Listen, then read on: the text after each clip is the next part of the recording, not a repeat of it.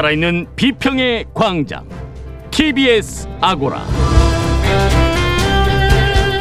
안녕하세요. TBS 아고라 송현주입니다. 우리 언론의 익명 취재원 활용 나름의 사정이 있겠습니다만 그 정도도 과도하고 부적절한 활용 사례도 많은데요. 마침 30년에 걸친 취재원 활용 변화를 추적 분석한 보도가 나왔습니다. 미디어 광장에서 이야기 나눠보겠습니다.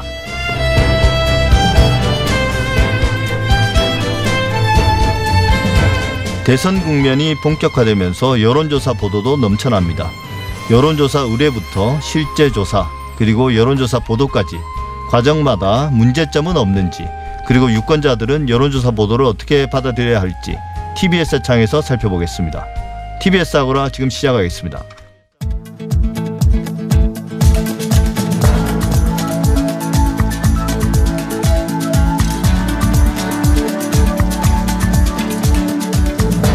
미디어 브리핑 정상근 미디어 전문 기자 어서 오십시오. 안녕하십니까? 예, 도쿄 올림픽 많은 국민들의 응원 속에 이제 마무리되고 있는데요. 네.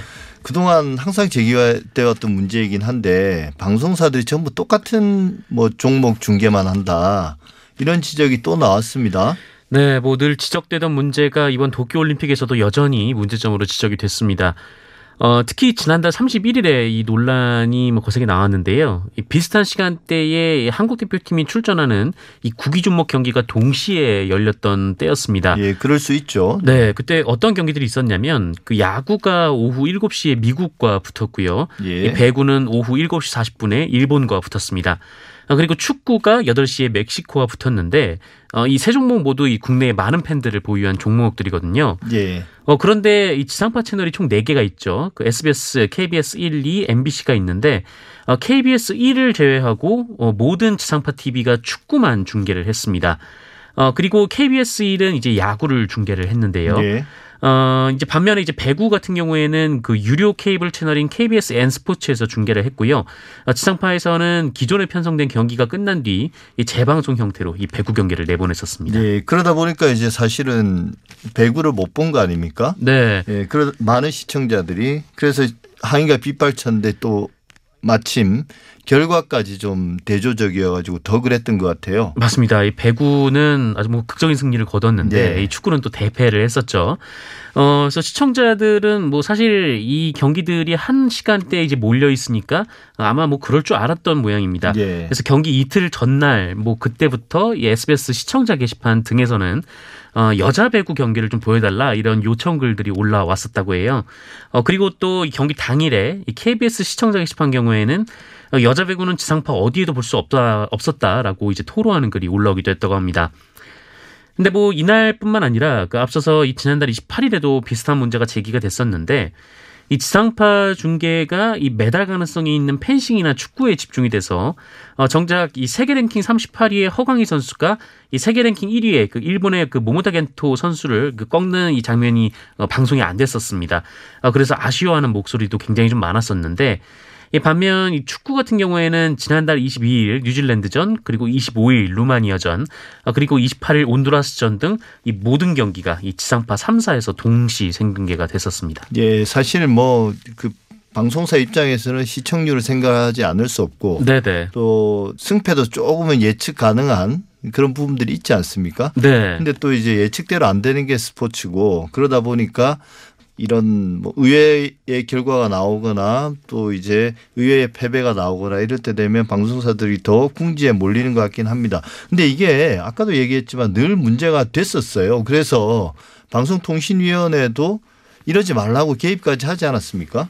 아, 맞습니다. 이 방송통신위원회가 지난달 14일에 이 지상파 3사 쪽에 이제 권고를 하나 했는데요. 과다한 중복 편성으로 이 시청자 권익을 침해하지 않도록 이 중계 방송을 채널별 그리고 매체별로 순차적으로 편성하라 이렇게 권고를 했었습니다.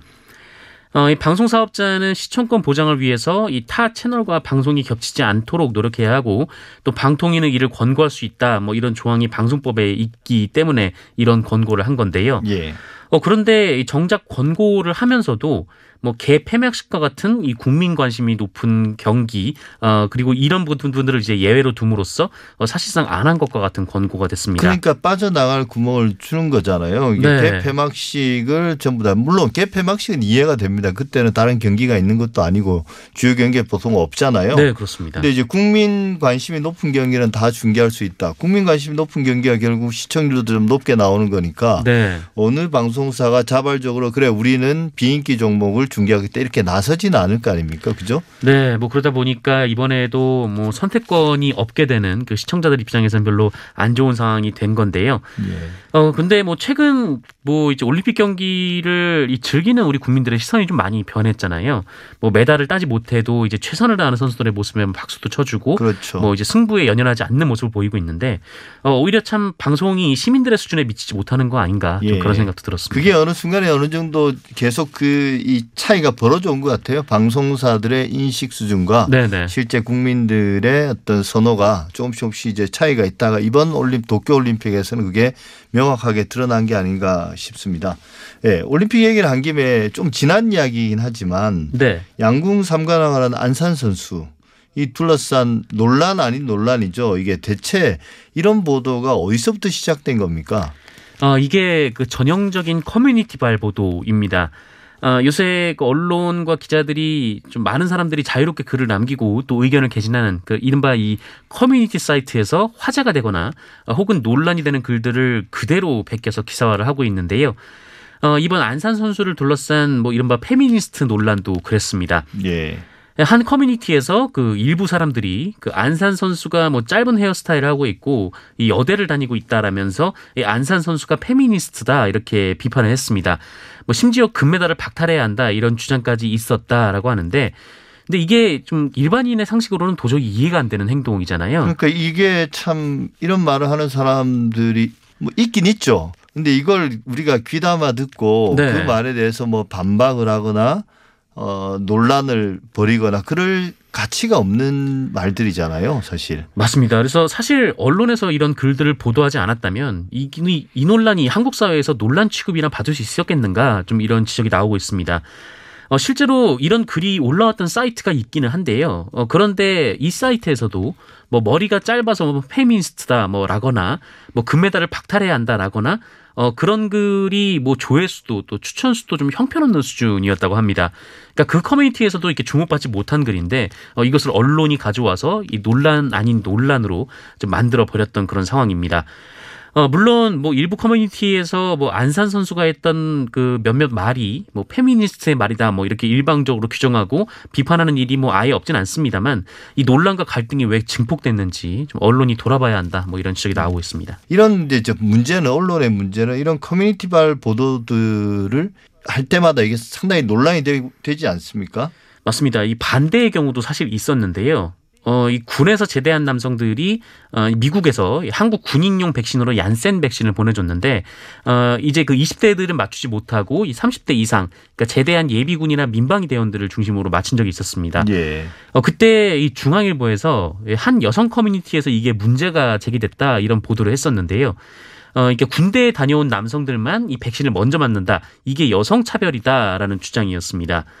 어, 물론 그 글도 실제로 해당 커뮤니티에 있기는 했었는데요. 그게 더 황당하고 유치하고 말도 안 되는 논리도 없는 이야기잖아요. 네, 오히려 이 추천보다 비추천이 많은 글이었고 또 조회수도 사실 많지 않았고 뭐 댓글 같은 경우에도 뭐 여기에 동조하기보다는 아 이게 이러이러해서 이게 뭐 남성들에게 가게 됐다 이렇게 설명하는 글도 댓글도 굉장히 많았다고 합니다.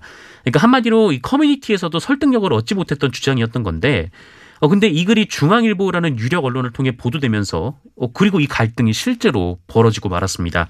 그러니까 미약했던 논란을 언론이 크게 만들어 버린 건데 지금 한국 사회에서 이 젠더 갈등이 심각하다라는 지적이 나오고 있는데 지금 언론이 이 공론장으로서 갈등을 조정하는 게 아니라 이 장사를 위해서 갈등을 심화시키고 있다. 뭐 이렇게 비판할 수밖에 없는 상황인 것 예, 같습니다. 이게 최근에 이제 젠더 갈등 문제가 심각해져서 어 이게 문제가 되지만 이게 사실 또 어, 젠더 갈등만은 아니에요. 그죠? 맞습니다. 그동안 인터넷 커뮤니티발 보도가 다양한 형태의 갈등이나 논란들을 증폭시키고 만들어내지 않았습니까? 어, 이런 일도 있었습니다. 그러니까 이 버스 운전기사분이 그 어린아이를 혼자 버스 정장에 내려놓은 채 어, 아이 엄마가 채 내리기도 전에 이 버스 문을 닫고 출발을 했다. 그리고 어, 아이 엄마가 하차 요구를 했는데도 이 버스 기사분이 뭐 무시하고 뭐 욕설도 했다. 뭐 이런 주장이 나왔습니다. 어, 이른바 이제 240번 버스 논란이었던 건데 어, 이게 2017년에 얘기가 나왔고 이 커뮤니티에서 올라온 글로 논란이 시작이 됐는데요. 어, 그리고 그 이후 이것이 보도가 되자 이 버스 회사의 항의가 빗발치고 이 버스 기사분에 대한 악플이 또 무지막지하게 달린 바가 있습니다. 어, 그런데 이후에 이제 CCTV를 확인을 해보니까 이 주장과 사실이 전혀 달랐던 것이죠. 예. 아이가 이 버스에서 엄마와 계속 좀 떨어져 있었고, 어, 그리고 이 버스는 이 충분한 시간에 문을 열고 기다렸으며 또 아이 엄마가 기사분께 얘기했을 때는 이 물리적으로 차량을 세울 수 없는 위치였다라는 거였습니다. 어, 결국 이제 언론도 오보를 냈던 건데, 근데 이 보도가 아직도 그 온라인에 남아 있습니다. 예. 어, 그리고 이 버스 기사분께 사과한 매체도 없고요. 또 상황이 반전되자 그 반전만 그대로 따라간 보도들만 또 쏟아졌습니다. 예, 사실 이런 보도에 대해서 그 버스 회사나 혹은 버스 기사가 이 정정 보도를 요구하거나 혹은 심지어 손해배상을 청구할 수도 있지 않습니까? 네네, 이 이런 그렇죠. 오보에 대해서 그럼 이제 언론이 거기에 대해서 합당한 설명을 해야 되거든요. 왜 우리가 이런 보도를 했는가? 네. 그래서 충분한 사실관계를 거쳤다. 그 어머니를 찾아서 만나서 이야기했고 또 CCTV 같은 걸 한번 분석해 보니 명백하게 기사의 오류였다.